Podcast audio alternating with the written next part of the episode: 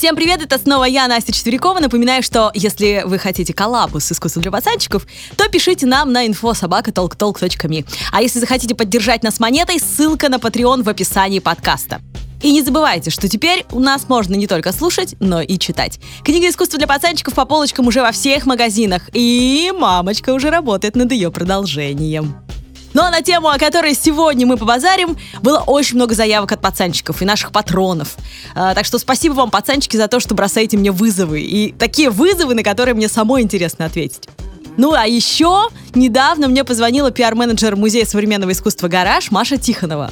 И тоже, прикиньте, предложила ту же тему, что и вы. А мало того, предложила помощь куратора гаража Валентина Дьяконова, который в ней шарит. Я не знаю, как вы, я лично верю, что все совпадения не случайны, поэтому решила, что, видимо, пришло время разобраться нам в том, что такое видеоарт. За границей есть такое понятие Time Best Media Art куда входит э, и все, что движется, э, все, что пользуется экраном, все, что слышится в современном искусстве и так далее. А у нас такое называют медиа-искусством. То есть видеоарт в России относится к большому такому подразделению медиа-искусства. Итак, видеоарт. Что это за ботва? Если честно, я сама не выкупаю, чем он отличается, например, от артхаусного кинца.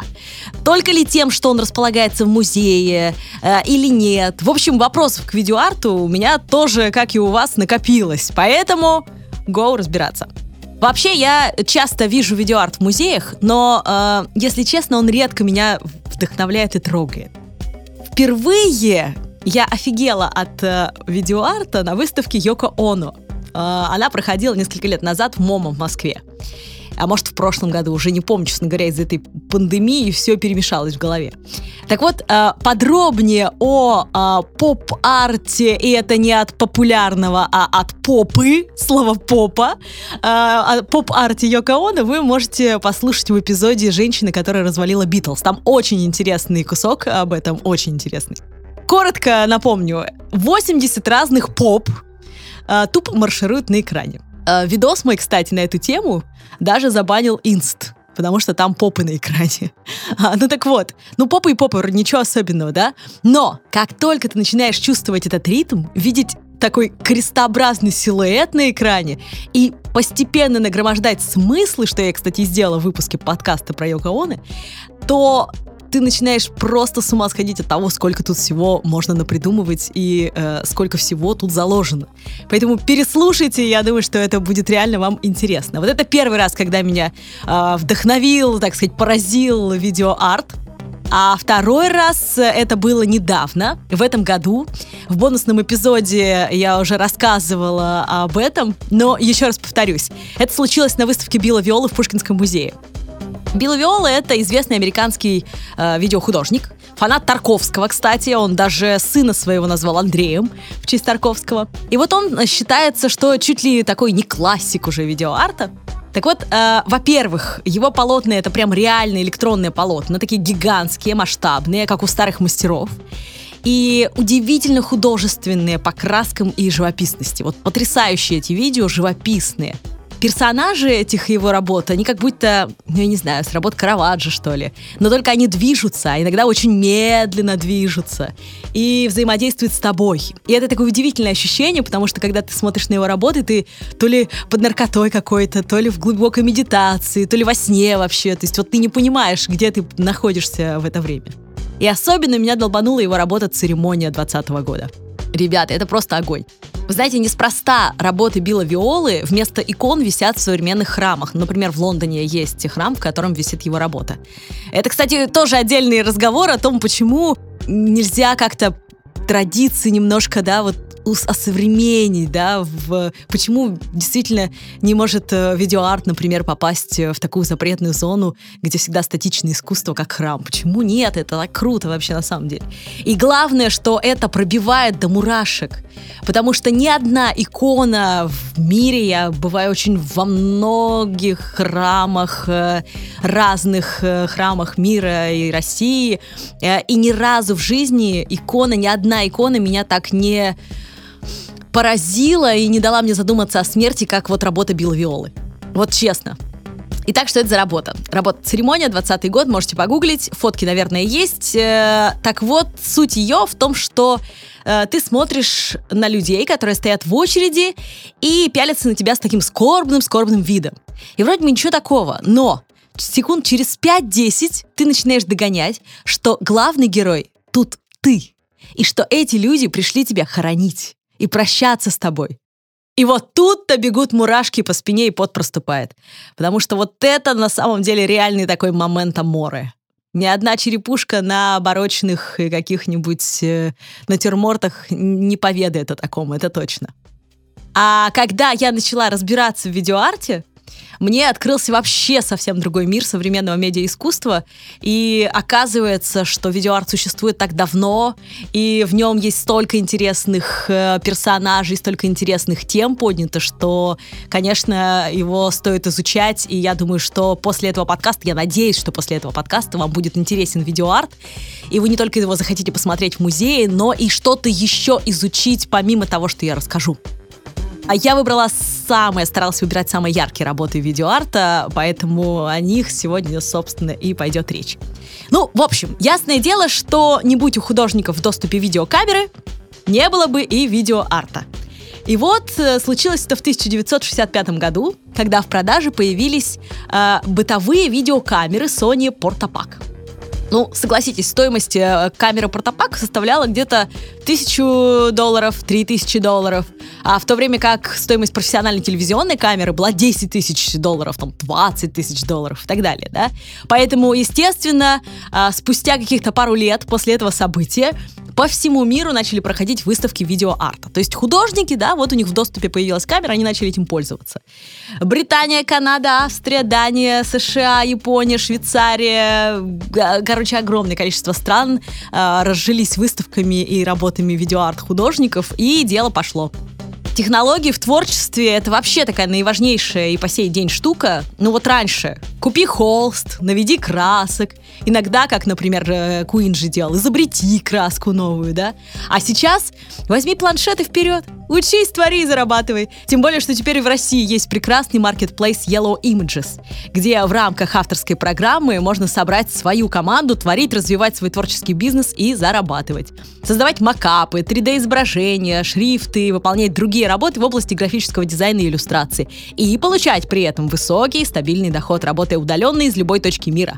Мало того, для начинающих художников есть авторская академия Yellow Images, которая даст возможность учиться. Тут и полезные статьи, стримы и туториалы от практикующих дизайнеров.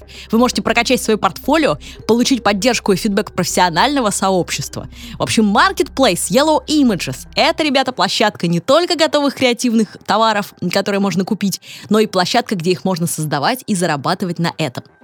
Оценить преимущества творческого фриланса от Yellow Images и зарегистрироваться как автор можно по ссылке в описании. Но в 1965 году ли все началось у меня? Вот-вот такой вопрос дальше. То есть, а что, до появления портативных видеокамер не было видеоарта, что ли? И мне кажется, что, конечно, все появилось намного раньше – Первое, что у меня в голове всплыло какие-то воспоминания, да, это фильм аж 1924 года, который называется «Антракт». И это был э, не мой фильм Рене Клера, француза, такой кино-театрально-музыкальный проект, в который он входил, этот фильм. И э, был этот фильм показан в антракте балета «Реляш». «Реляш» — это в переводе «спектакль отменяется». Кстати говоря, это была очень интересная коллаборация французских э, мастеров и композиторов, и художников, и э, киномастеров. Э, я коротко о ней расскажу, чтобы вы понимали, что видеоарт все равно имеет корни в каком-то таком экспериментальном кино которое делают художники. Вот как надо сказать. Экспериментальное кино, которое делают художники, которым мало э, какого-то обычного сюжета, обычного фильма, им нужно что-то такое вот интересное, новое. Вот э, как раз «Реляж» э, этот спектакль, который вот сделали такие вот в то время очень авангардные художники э, и композиторы. И вот саундтрек, например, к этому фильму, это вообще чуть ли не первый саундтрек в мире, э, который прям по тактам был написан, да, каждое действие героев озвучивалось и так далее. Э, он был написан моим любимым Эриком Сати. Я о нем немножко рассказывала в подкасте про Джона Кейджа, но о нем надо отдельно, конечно, говорить. Так вот, э, сам Эрик Сати, кстати, у меня в Инстаграме есть, э, я ссылку вам кину, В описании у меня в Инстаграме есть э, постик про Эрика Сати, очень прикольный. Так вот, Эрик Сати участвовал сам в этом фильме. А, также там участвовал художник Франсис Пикаба, Марсель Дюшан, тот самый, который Писсуар сделал. И было там дело так. Дело в том, что в Париже в то время правили балом модные русские сезоны Дягилева. И Жан Кокто вместе с Риком Сати все время топили, естественно, за то, что должно быть все французское. И, кстати, именно Сати убедил Клода Дебюсси создать музыку вслед за картинами импрессионистов. Да, так бы Дебюсси, может быть, и не создал того, что создал. И вот э, Эрик Сати и Жан Кокто решили поднять французское искусство с колен и придумать что-то вообще такое мозговыносящее, чтобы вот Дягилев близко не стоял со своими сезонами. И они придумали спектакль, который будет называться «Спектакль отменяется». И на афишах постоянно они отменяли этот спектакль реально, потому что он не был готов у них тупо. А еще спектакль отменяется, он назывался так потому, что спектакль отменялся по причине фейковой смерти одного из танцовщиков. А там это был балет такой безумный. Я вас сейчас, наверное, запутала очень, но а, сейчас я вам ее объясню. Это был балет, странный балет, под музыку странного Эрика Сати.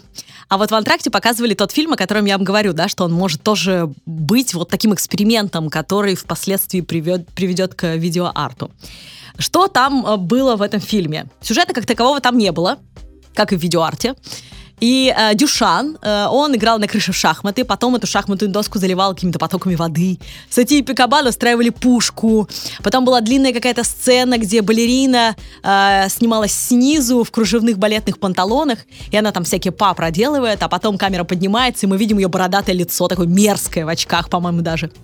Потом мы понимаем, что спектакль отменили, потому что главный танцовщик и балетмейстер шведского балета Жан Боурлен, э, Бюрлен, э, он, оказывается, погиб накануне премьеры. То есть вот идет балет, да, потом Хрясь показывает в антракте этот фильм и объясняют, что, да, что произошло, почему спектакль отменялся. И э, дальше там э, его хоронят, значит, в какие... А, да, он был убит, он был убит на самом деле орехом кокосовым, э, причем никем иным, как э, тем самым злым художником Франсисом Пикаба. Э, потом какой-то катафалк с его телом, якобы впряжен верблюд, верблюд отстегивается, телега с гробом едет по городу, по улицам все мелькает, падает в траву, гроб открывается, балетмейстер выскакивает оттуда, как ни в чем не бывало. Дальше какой-то бред, бред, бред, он берет там какую-то палочку волшебную, всех персонажей, значит, на них тыкает, они все исчезают, тоже мне такой Гарри Поттер. А в финале э, рвется как будто бы экран, э, киноэкран, да, и э, выбегает оттуда этот балетмейстер, которого эти чуваки все ногами забивают за то, что он мерзавец их так обманул, видимо. То есть такой вот бред, сюрреалистический бред. И, кстати, такой же сюрреалистический бред, э, конечно же, вы вспомните сразу в фильме «Андалузский пес» Дали и Бюнюэля. И если вы не смотрели, обязательно посмотрите «Андалузского пса», потому что это классика, конечно. И в «Андалузском псе» псе, псе, э, как мне объяснил Валентин Дьяконов, если бы вот э, вытащить кусочек оттуда, да, э, где, например, там Дали тащит на себе ос, там ослы, ослов, э, ослы тащат на себе рояль, э, то вот это вот конкретно могло бы стать видеоартом, потому что это такой объект, это такая крас красивая картинка получилась. Ну, в общем, чем видеоарт отличается от кино и от этих странных фильмов, давайте мы спросим и попросим объяснить самого куратора гаража, специалиста по видеоарту Валентина Дьяконова. А, всем привет, меня зовут Валентин Дьяконов, я куратор Музея современного искусства «Гараж». Это очень хороший вопрос, на который уже несколько поколений кураторов и историков искусства э, ищут ответ.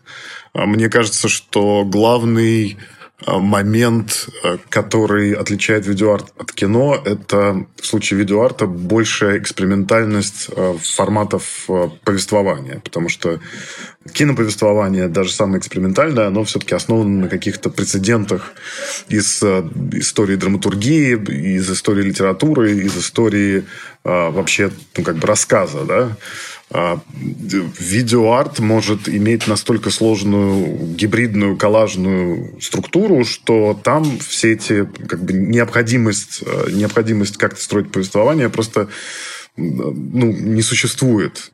Ну, вообще, таким вот именно авангардным предшественником видеоарта считается фильм «Механический балет» Фернана Леже где, где это практически такая стоп-моушен анимация, а, где, да, где вот под какую-то более-менее странную музыку двигаются предметы.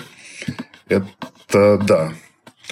Андалузский пес – тоже хороший вопрос. Ну, Андалузский пес – это типа классика кинематографа, но, строго говоря, это тоже можно рассматривать как видеоарт.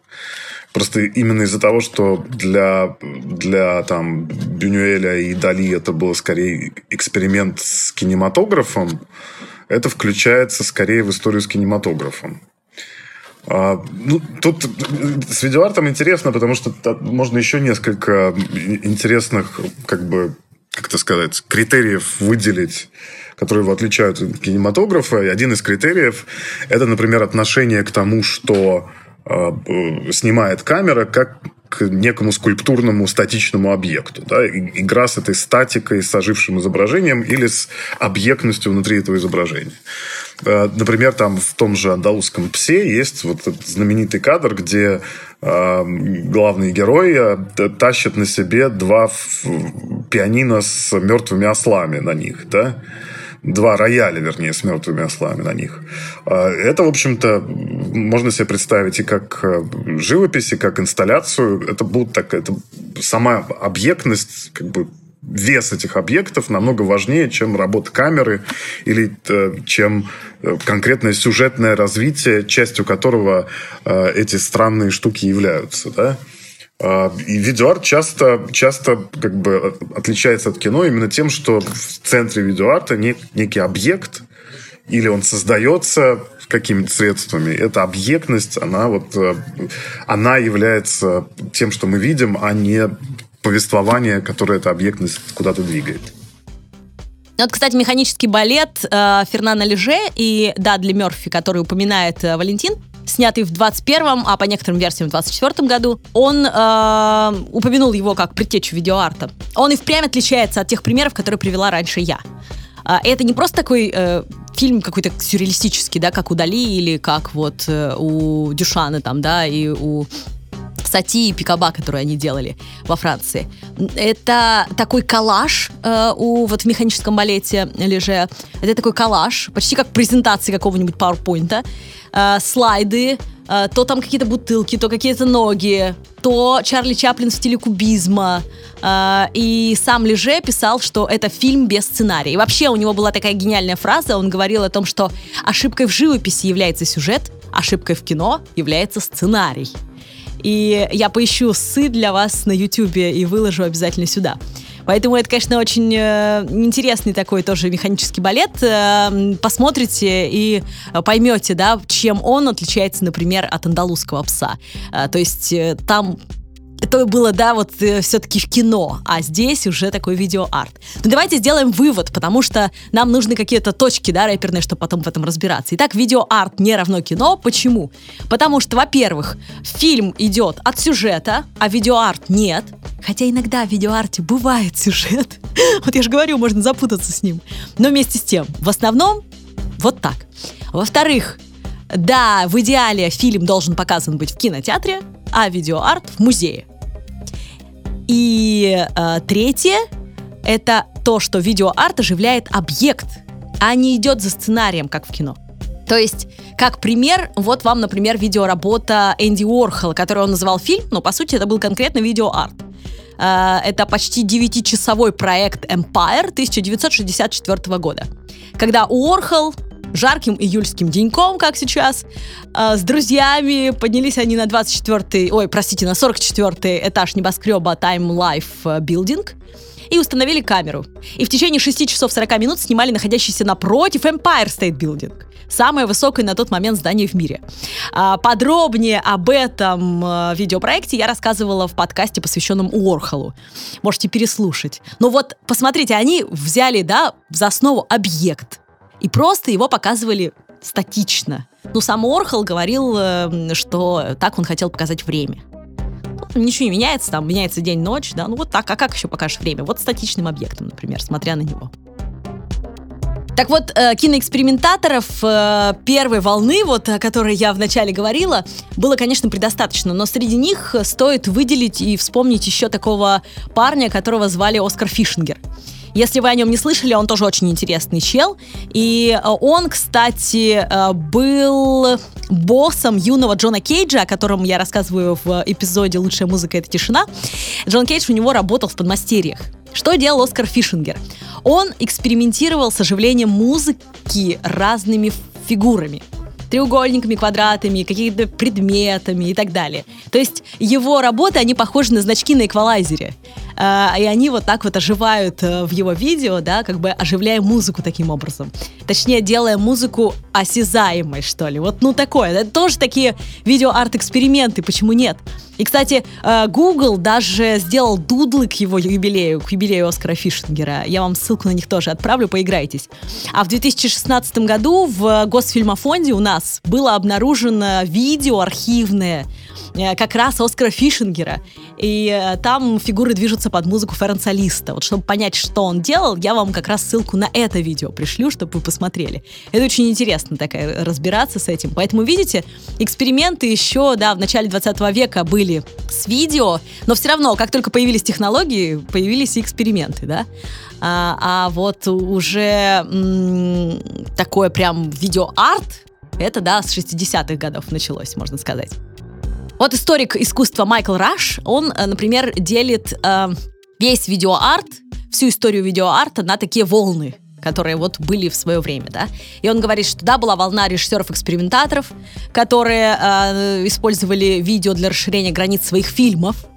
Да, была волна э, политически мотивированных художников, которые противостояли коммерческому телевидению, и вот таким образом влияли с помощью видеоарта да, на него. А потом была волна документалистов, которые м- с помощью видео удобным таким средством э, фиксировали реальность. И э, еще одна волна, он говорит, это были визуальные художники, представители концептуального искусства. И, например, к этой волне он относил э, такое движение художников, как флюксус. Флюксус — это очень интересные ребята на самом деле. С латыни это переводится как «поток жизни». Эти ребята работали в 50-х, 60-х годах по всему миру. Та же Йока Оно, например, входила как раз во флюксус. И работала она вместе с такими художниками, как Йозеф Бойс или Нам Джун Пайк, например. И как пишет другой исследователь про флюксус, э, Дэвид Тейдорис, он пишет, что это было такое направление, у которого не было манифестов. Ну, то есть они ничего не заявляли. Они не творили вместе. У них даже были разные мнения о том, что такое вообще флюксус. Э, но они были объединены временем, в которое жили на разных континентах. И туда входили, он говорит, и художники, и композиторы, и поэты, и деятели других искусств, и со всего мира. А вот основатель Флюксуса э, Джордж Мачюнас, он писал такую штуку. Антиискусство — это жизнь, природа — настоящая реальность, единственная и неделимая. Дождь — это антиискусство, гул толпы — это антиискусство, полет бабочки и движение микробов — это антиискусство. Они также прекрасны и также заслуживают внимания, как и само искусство. Ну, то есть, видите, у них, э, у каждого были какие-то концепции по поводу э, флюксуса, по поводу искусства, но как такового манифеста не было, все за разные топили.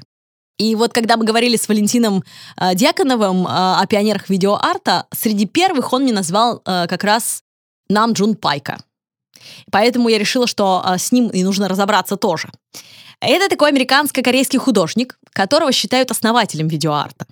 Он вообще знаменит своими инсталляциями из видеотехники. Если вы сейчас гугланете нам Джун Пайк, то вам выйдет, э, скорее всего, человечек из телевизоров – Потом у него есть телеки на деревьях, или там виолончей из телеков, кровать из телеков, или Будда, который пялится в экран.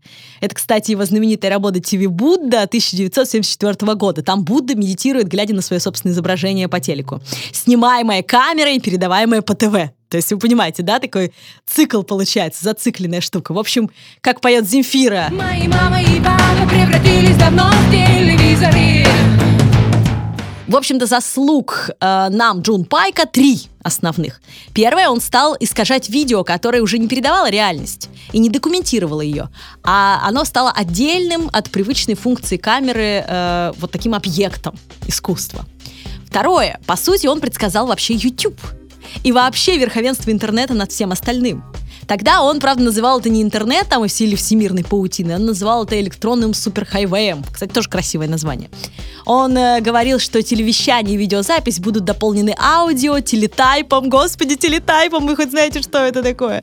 Электронными каталогами данных, спутниковой передачей сигналов, микрокартами и волоконной оптикой. Ну, то есть, по сути, он и предрек появление и доминирование интернета и компьютерных технологий. Кстати, он сам э, свое предсказание тоже при жизни э, узнал, потому что умер художник в 2006 году, и, конечно, интернет уже вовсю работал. Среди его работ, чтобы вы с ним познакомились, я рекомендую и дам ссылки на электронных суперхайвей 95 -го года, и у него еще такая жутковатая есть на эту же тему работа, она называется The More the Better, э, чем больше, тем лучше, 1988 года. Он делал ее специально для Олимпийских игр в Сеуле. Ссылку на нее тоже вам дам в описании. А, он построил огромную видеобашню, состоящую из тысячи трех телевизоров. В общем, это такая вавилонская башня из телеков.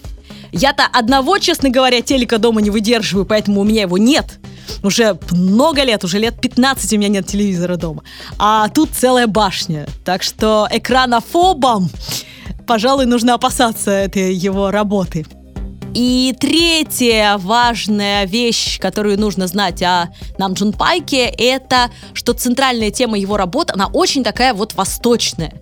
Um, он как представитель восточной культуры, он был за созерцание мира, а не за его изучение. То есть он механизмы и м, восприятие мира, и человеческую память, и, и все такое, он через чувственный опыт пропускает все это. То есть ему кажется, что все это, все это механическое, это второстепенно в мире. Что, ну, не, ну самое настоящее это все равно природа. Поэтому Тут очень важная эта мысль у него, и э, вы можете посмотреть, у него такие работы есть, например, «Дзен для ТВ», э, или абсолютно очаровательная его последняя работа 2005 года, которая называется, это видеоскульптура, видеоскульптура, то есть там в скульптуре используется экран, да? Вот, так, и поэтому видеоскульптура. Э, итак, это работа, которая называется «Мама». Это его последняя работа. Она удивительная, трогательная, там такое прозрачное кимоно висит, э, которое прикрывает экран. И на этом экране, э, я думаю, что это такие детские ассоциации, ассоциации с мамой, природное что-то такое настоящее и так далее. В общем, очень трогательные штуки. Поэтому нам Джун Пайк это действительно очень интересный э, художник, которого стоит изучить, если вы увлекаетесь видеоартом, и если даже не увлекаетесь, то тоже.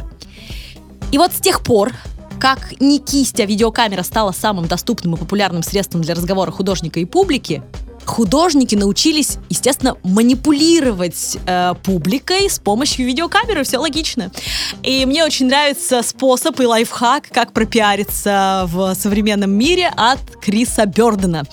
Молодого художника, который вот думал, как бы мне пропиариться, как бы сделать так, чтобы обо мне все узнали. И придумал гениальную вещь. В 1976 году Крис Бёрден выкупил у телекомпании рекламное время и на всю Америку транслировал свою акцию Крис Бёрден Промо. Бёрден снял минималистичное видео, в котором на темном фоне был изображен следующий текст. Леонардо да Винчи, запятая, Микеланджело, запятая, Рембрандт, запятая, Винсент Ван Гог, запятая, Пабло Пикассо, запятая, Крис Бёрден. Точка. Ребят, ну круто, скажите. Ролик заканчивался фразой 1976 оплачено художником Крисом Бёрденом. Та-дам! И транслировался этот ролик 20 раз в день. Его могли увидеть телезрители со всей страны. А, и Бёрден просто поставил свое имя, вообще-то просто поставил в один ряд с известными художниками и таким образом пропиарился. И а, менеджеры телекомпании ему предоставили эфирное время. И простые зрители узнали о нем. И арт-критики обратили внимание на молодого художника. Вот, смотрите, как экран помог, да, художникам пропиариться. Не надо больше мучиться, а, творить, не знаю, там, искать покровителей или еще что-то. Вот, пожалуйста, Э, перечислил великих художников, поставил свое имя с ними в один ряд и вуаля. Кстати, если вы увлекаетесь и увлечетесь видеоартом, то я рекомендую к прочтению статью эссе, точнее, такое, то, что 1976 года, как раз когда Бёртон делал свою работу, которую написала, написала философ и американский искусствовед Розалинда Краус. Называется это эссе «Видео и нарциссизм». Видео и нарциссизм. Ну, в случае с Бёрденом э, как раз тут все очень понятно, да, с Бёрденом. То есть вот э, как раз нарциссизмом тут э, вообще не то, что попахивает, просто все уже завоняло. Ой, извините. В общем, суть вот в чем. Она рассказывает о том, что художники используют камеру уже не просто как средство передачи там чего-то, да, внешнего и так далее, а они используют ее как зеркало. Как зеркало, которое отображает их самих. То есть это еще одна такая интересная функция видеоарта. И эм, много произведений, в которых э, художник либо себя снимает, Например, э, такой художник есть Брюс Науман, американский художник, и он эм, воспользовался тем, что э, определение искусства очень мутное, да, никто не знает, что такое искусство. Для каждого человека искусство это что-то свое. Э, и вот он говорит, искусство — это то, что происходит в мастерской. И все, что происходило в своей мастерской, он снимал на камеру и говорил, вот это искусство. Вот прям то, что происходит, процесс этот, не объект, а процесс. Это уже искусство. И э, он снял такую штуку в 1967 году, которая называется «Танец или хождение по периметру квадрата». Это 10-минутный видеоарт в циклической записи, где на полу студии размечен такой метровый квадрат белой клейкой лентой, а, и маркирована середина стороны. И Науман э, начинает движение из угла к середине и так далее. Да? Он э, делает эти движения под метроном. И таким образом у него вот получается такой вот танец, такой хаотичный танец, который, кстати, за ним можно повторить, например. Поэтому, э, видите, здесь вот как раз, э, ну, вроде с одной стороны нарциссизм, да, а с другой стороны э, вот такой вот эффект игры с камерой, игры в искусство в собственной студии и так далее, да? Ну, ты, поскольку не можешь показать свою мастерскую без камеры, то вот камера как раз здесь работает. Э, много работ, где художники используют камеру для того, чтобы показать зеркало не только себя, но и действительность какую-то. Вот, например, э, Гэри Хилл, которого мне тоже порекомендовал Валя Дьяконов. Э, Гэри Хилл — это скульптор и видеохудожник, который, например, сделал такую работу в 1974 году, которая называется «Дыра в стене». Hole in the Wall. Э, и Гэри Хилл, он что сделал? Он проломал стену в ассоциации художников Вудстока, разместив с другой стороны монитор, на котором воспроизводились его разрушительные действия. И таким образом, да, вот получилась у него такая вот очень интересная работа. А некоторые видеохудожники под, подглядывали за другими, то есть не себя ставили в первую очередь, да, не окружающую действительность, как Гарри Хилл, например, разрушение там и так далее, да, а вообще за другими людьми. Вот, например, Йоко Оно, у нее есть знаменитый такой видео-харасмент, который называется «Изнасилование» 1969 года. А, там киногруппа с камерой преследует женщину, она просто идет за ней по пятам. Э, правда, потом долгое время говорили о том, что это Йоко Оно, мол, свою жизнь хотела рассказать в этой работе. Но это все уже выдумки искусствоведов. На самом деле это вот такой был э, видеоэксперимент. Или, например, 10-минутное видео-арт «Бронтозавр» 1995 года еще одной художницы, видеохудожницы Тейлор Вуд.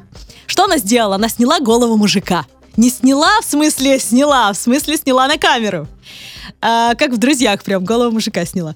Вот, она... А, причем не просто там, там, ну, на видео она снимала, как голый мужик танцует. Вот, вот все вроде бы, да? Но что она сделала? Она взяла этот объект, по сути, и заменила оригинальную техномелодию, под которую он там плясал и дрыгался, э, на знаменитое адажу для струнного оркестра Сэмюэля Барбера. Давайте послушаем.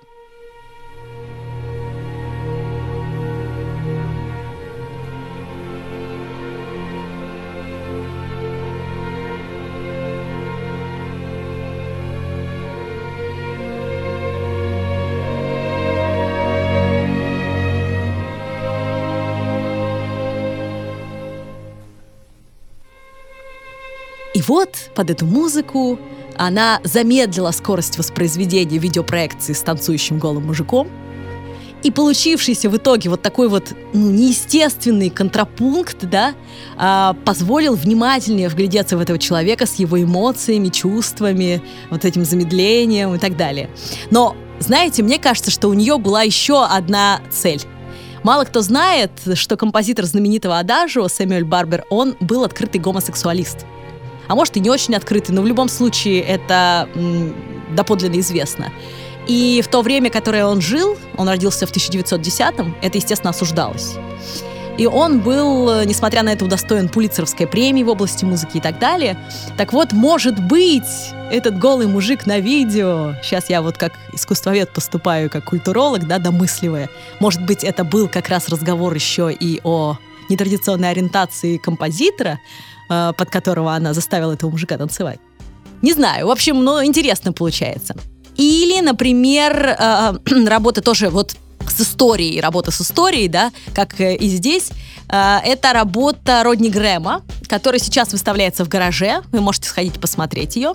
Это видео э, такая видеоинсталляция, потому что там есть не только эм, само видео, не, не только сам экран, но еще есть такая камера доисторическая классная, которая это проецирует, и есть еще проигрыватель, на котором вы можете подойти и в любой момент поставить любую музыку. Ну, э, музыку, кстати, тоже Родни Грэма, самого художника, у них очень приятная музыка такая, в стиле, не знаю, Pink Floyd, что ли. Э, вот, эм, так что я хотела об этой работе сказать. Э, эта работа рассказывает э, про момент, когда э, один ученый, швейцарский, если я не ошибаюсь, ученый, он э, придумал ЛСД, ну, как понятно, как лекарство, а не как наркотик, и он э, его выжрал и поехал на велике кататься по городу по Берлину э, в фильме. И вот э, Родни Грэм, сам художник, решил повторить его путь. Я уж не знаю, принимал он перед этим или нет, но он э, снимал именно вот путь этого, такой исторический, да, исторический путь парня, первого парня, попробовавшего ЛСД. И это тоже такой, такая игра и с историей, и игра и с личностью знаменитой, да, и э, игра в смыслы, там очень много разных э, попадается. Поэтому можете сходить в гараж, посмотреть, как это было. Одним из направлений видеоарта является как раз не только видеоинсталляция, но и видеоперформанс. Вообще, чем... Давайте на секунду остановимся и разберемся, наконец-то, чем отличается перформанс от инсталляции. Как их различать-то вообще? Что это? А, так вот, все очень просто на самом деле. Инсталляция — это нагромождение разного художественного хлама. Чаще всего оно статично. А в перформансе что-нибудь должно происходить кто-то должен танцевать, или вы сами будете делать что-то по подсказке автора. Ну, должен быть какой-то движ в перформансе. А, так что их легко отличать. Так вот, видеоперформанс — это иногда очень интересные проекты с участием камеры. И а, я сейчас не про хом-видео говорю, кстати говоря. Например, бельгийско-американский художник Фрэнсис Алис в 2004 году сотрудничал с Национальной портретной галереей. А, и что он сделал? Это очень мне нравится это произведение. А, он сделал следующее.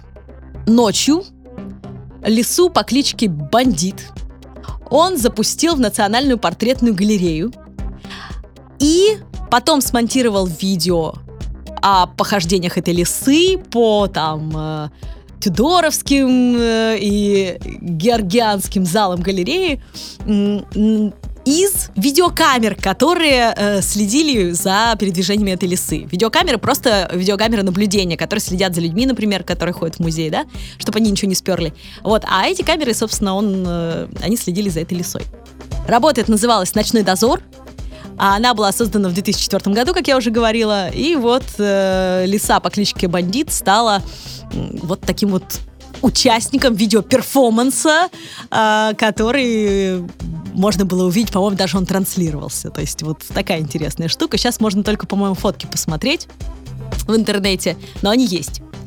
Частенько видеоарт работает с уже готовым видео или фильмами, делая из них некий объект, меняя их ну, просто до неузнаваемости. А, например, Дуглас Гордон, э, такой британо-американский художник, он взял и растянул фильм Хичкока на 24 часа. Э, это в 1993 году он сделал. И вот это замедление его, да, превратило фильм Хичкока вообще в какой-то кошмарный сон. И зритель э, не мог уже предугадать, что там будет по сюжету, потому что это уже невозможно, он так растянут. И вот этот временный рассинхрон, он сбивает движение образов в нашей памяти, мы уже не помним, да, ничего об этом фильме, потому что все замедлено вообще жутко.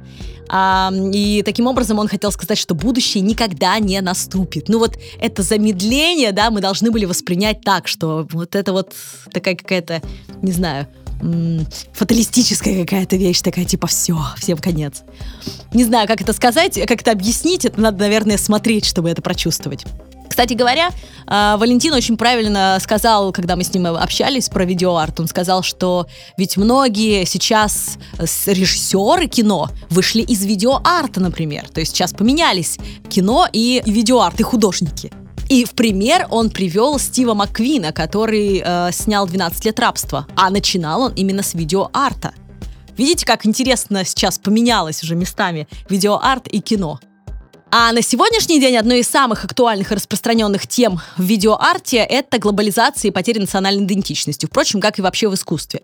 Так, например, наверное, самая известная в мире российская арт-группа АЕС плюс F ну, имя очень простое на самом деле. Татьяна Арзамасова, а Арзамасова, Лев Езефович, э, Евгений, нет, Евгений Савятский, и, по-моему, в 95-м, если я не ошибаюсь, к ним еще присоединился фотограф Владимир Фориткис. И, соответственно, вот А, Е, С плюс Ф. По фамилиям по своим назвали они свою группу.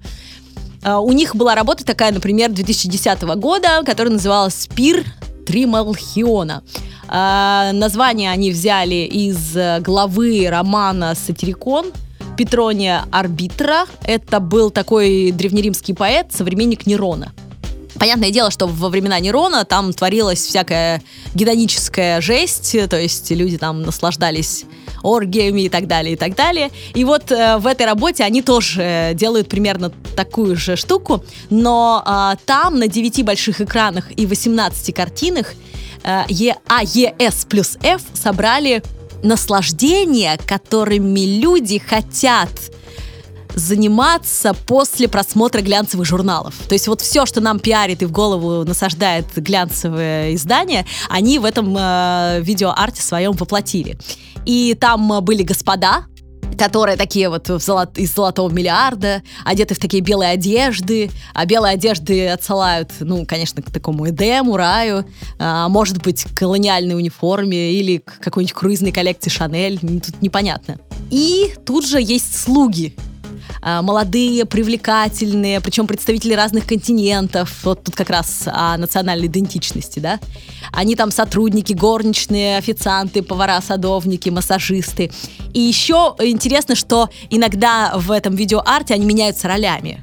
То есть вот эта игра в то, что нам насаждает телевидение, да, и э, всякие мажорские журнальчики. Очень интересная девятиканальная видеоинсталляция у них – и эта работа тоже выставлялась в 2010 году в гараже, кстати. Вот это о том, что в гараже самые такие яркие видеоинсталляции, э, мировые и современные, в том числе, вот выставляются. Или, например, про глобализацию и национальную идентичность работа э, Софии Альмарии, америко-катарской художницы, чья работа, кстати, скоро появится в гараже. С 5 июля по 15 августа можно будет ее посмотреть. Там называется она «Песни чудовищного типа». И э, про эту работу пусть расскажет лучше куратор выставки и куратор этой конкретно тоже выставки Валентин Дьяконов. Про Софию Аль-Марию можно сказать следующее. А, Ее самая большая работа, которую мы как раз показываем, называется «Песня чудовищного типа». И это такое коллаж частично из найденного, э, из найденных фильмов и фрагментов документальных, и частично из специальных съемок с актерами, и актрисами, и активистами, и активистками э, всяческих движений за ЛГБТ и независимость. И это все построено на таком интересном двойном существовании, потому что она как бы принадлежит двум культурам. Она родилась в Америке, но ее папа бедуин из Катара.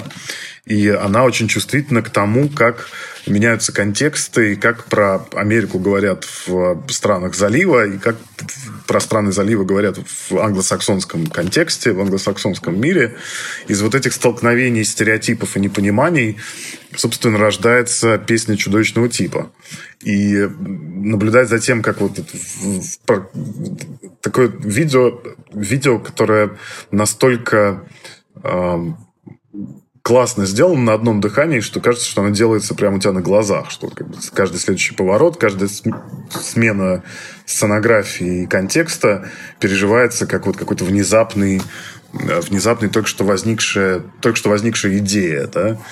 И вот такая свобода в коллажном подходе к материалу, она дико важна для и для Софии Аль-Марии, и для нового видеоязыка в целом. То есть, в принципе, она настолько же там э, вдохновляется кино, насколько же и Ютубом. Там очень много приемов из Ютуба, перебивки, э, такие яркие перебивки, какие-то вставки друг, в другом стиле, постоянное нарушение четвертой стены.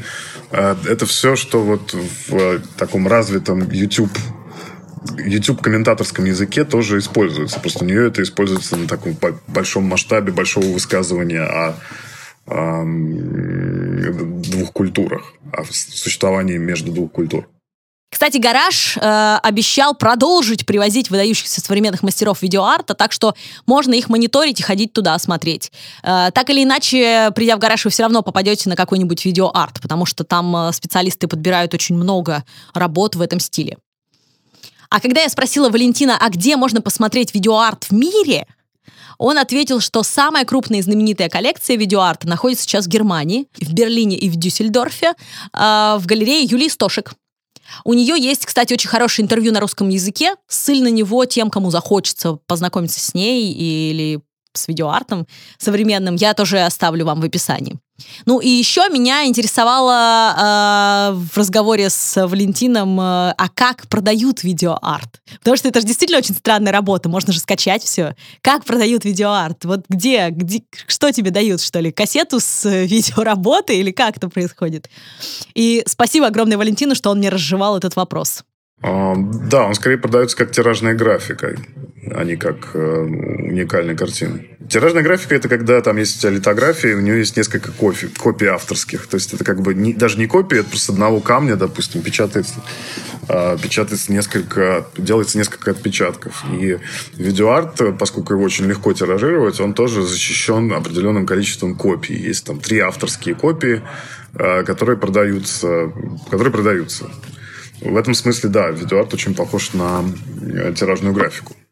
Ну а что такое камни и литография, можете подробнее послушать в подкасте про Альбрехта Дюрера «Адский мастер», называется эпизод, там про это есть. Еще один вопрос, который интересовал меня, кто из русских современных художников делает видеоарт? И э, Валентин, как специалист, выделил трех художников. Изучив их, я поняла, что он абсолютно прав. Это питерская художница Полина Канис, Ей сейчас 35, и ее работы, ну, просто огнище. А, ну вот, э, зацените, пожалуй, работу «Яйца» 2011 года. Наверняка она вас улыбнет. Наверняка она улыбнет тех, кто бумеры. тех, кто, как и я, знает работу, э, не работу, а такую электронную игрушку. Господи, вот даже, правда ведь я помню эту игрушку очень хорошо. А, про волка и яйца, где надо было волка и яйца ловить. Ну, кстати, она была популярна несколько лет назад, поэтому, может быть, ее все знают вообще. И там э, в роли волка выступает э, сама э, Полина, как я понимаю. Ссылку на эту работу ее я тоже вам оставлю в описании. Дальше. Новосибирский художник Дмитрий Венков. И из его работ, пожалуй, познакомиться с ним лучше всего с работой «Кризис». Это такой диалог о снесении памятников советской поры, но вообще тема актуальная, поэтому интересно послушать, что там э, на это размышляет художник. Хотя, конечно, там не только об этом, но вместе с тем интересно. Зацените, ссыль оставляю. И также э, Валентин отметил иркутскую художницу Альбину Махрякову. И поскольку мы с Альбиной знакомы, я попросила ее саму рассказать, а почему она, как современный художник, выбирает для э, инструмента э, общения с публикой именно видеоарт. Всем привет, меня зовут Альбина Махрякова, я видеохудожница. Я всегда рекомендую начинать знакомство с видеоартом через работы художника Мэтью Барни. На мой взгляд, это самый наглядный пример, чтобы понять различия видеоарта от кино. Можно не знать теорию, но если вы окажетесь в музее перед его работами, то это точно будет уникальный опыт, который приятно пережить. Что касается моего личного отношения к видеоарту, то у меня есть собственная история, которая, как мне кажется, раскрывает суть этих отношений. Когда мне было 12 лет, э, ко мне в руки попала ВХС-камера, и я снимала на нее все вокруг. Это были цветы, подруги, моя дача. И с того момента, я считаю, начался мой видеоарт. Это очень личный и чувственный опыт, Поэтому я поклонница этого вида искусства, и в каком-то смысле видеоарт — это мой личный способ восприятия мира. И у Альбины, кстати, есть очень хорошая статья по поводу видеоарта. А, вот интересно тоже послушать самого художника, да, э, который сейчас делает видеоарт в наши дни. Поэтому ссылку на нее я тоже вам оставлю. Ну что ж, я надеюсь, что вы, как и я, немножко разгребли завал по поводу видеоарта в своей голове, разложили что-то по полочкам и по местам. Надеюсь, этот подкаст вам был полезен, и теперь вы с другим ощущением пойдете смотреть видеоарт в музее. Ну, а я, как всегда, сообщаю, что если хотите устроить крутую интеграцию в нашем подкасте, то пишите на infosobakatalktalk.me. Если хотите перетереть лично со мной, ищите меня в соцсетях по нику Настя 4Ч. А, кстати, в Инстаграме сейчас я замутила очень интересные инстапроекты, в частности, проект про э, «Великие, как мы», э, в котором я буду рассказывать о привычках э, великих людей. И если вы слушаете нас на платформе, где нет описания подкаста по какой-то причине, э, то вы можете найти описание в телеграм-канале «Искусство для пацанчиков». Туда я всегда его дублирую. А также вы всегда можете поддержать любимый подкаст монетой на сайте Patreon, ссылка в описании. Традиционно в финале хочу от души поблагодарить наших патрончиков. Дианис Ванави, Анна Мартынова, Сергей Асташов, Анна Цацаркина, Виталий Гусаковский, Надя Азбей, Юлия Жеребцова, Надежда Зинченко, Алена Тимофеева, Дима Тимофеев, Денис Терешкин, Running Chef, Анастасия Тейт, э, Ром Касс, Рита Утро, Марина Нецепляева, Екатерина Аносова, Егор Щербин, Ирина Матикова, Ольга Платвинова, Таня Гонсалес, Ольга Петушкова, Анастасия Юсупова, Чудачка Т, Варвара Зет, Влад Векслер, Ксения Алифир, Алекс Зет, Сизова, Александр, Септима, Зоя, Юлия Бойко, Даша Латуха, а, Ахчи, а, Владислав Соколенко, Вантра и да пребудет с вами сила искусства.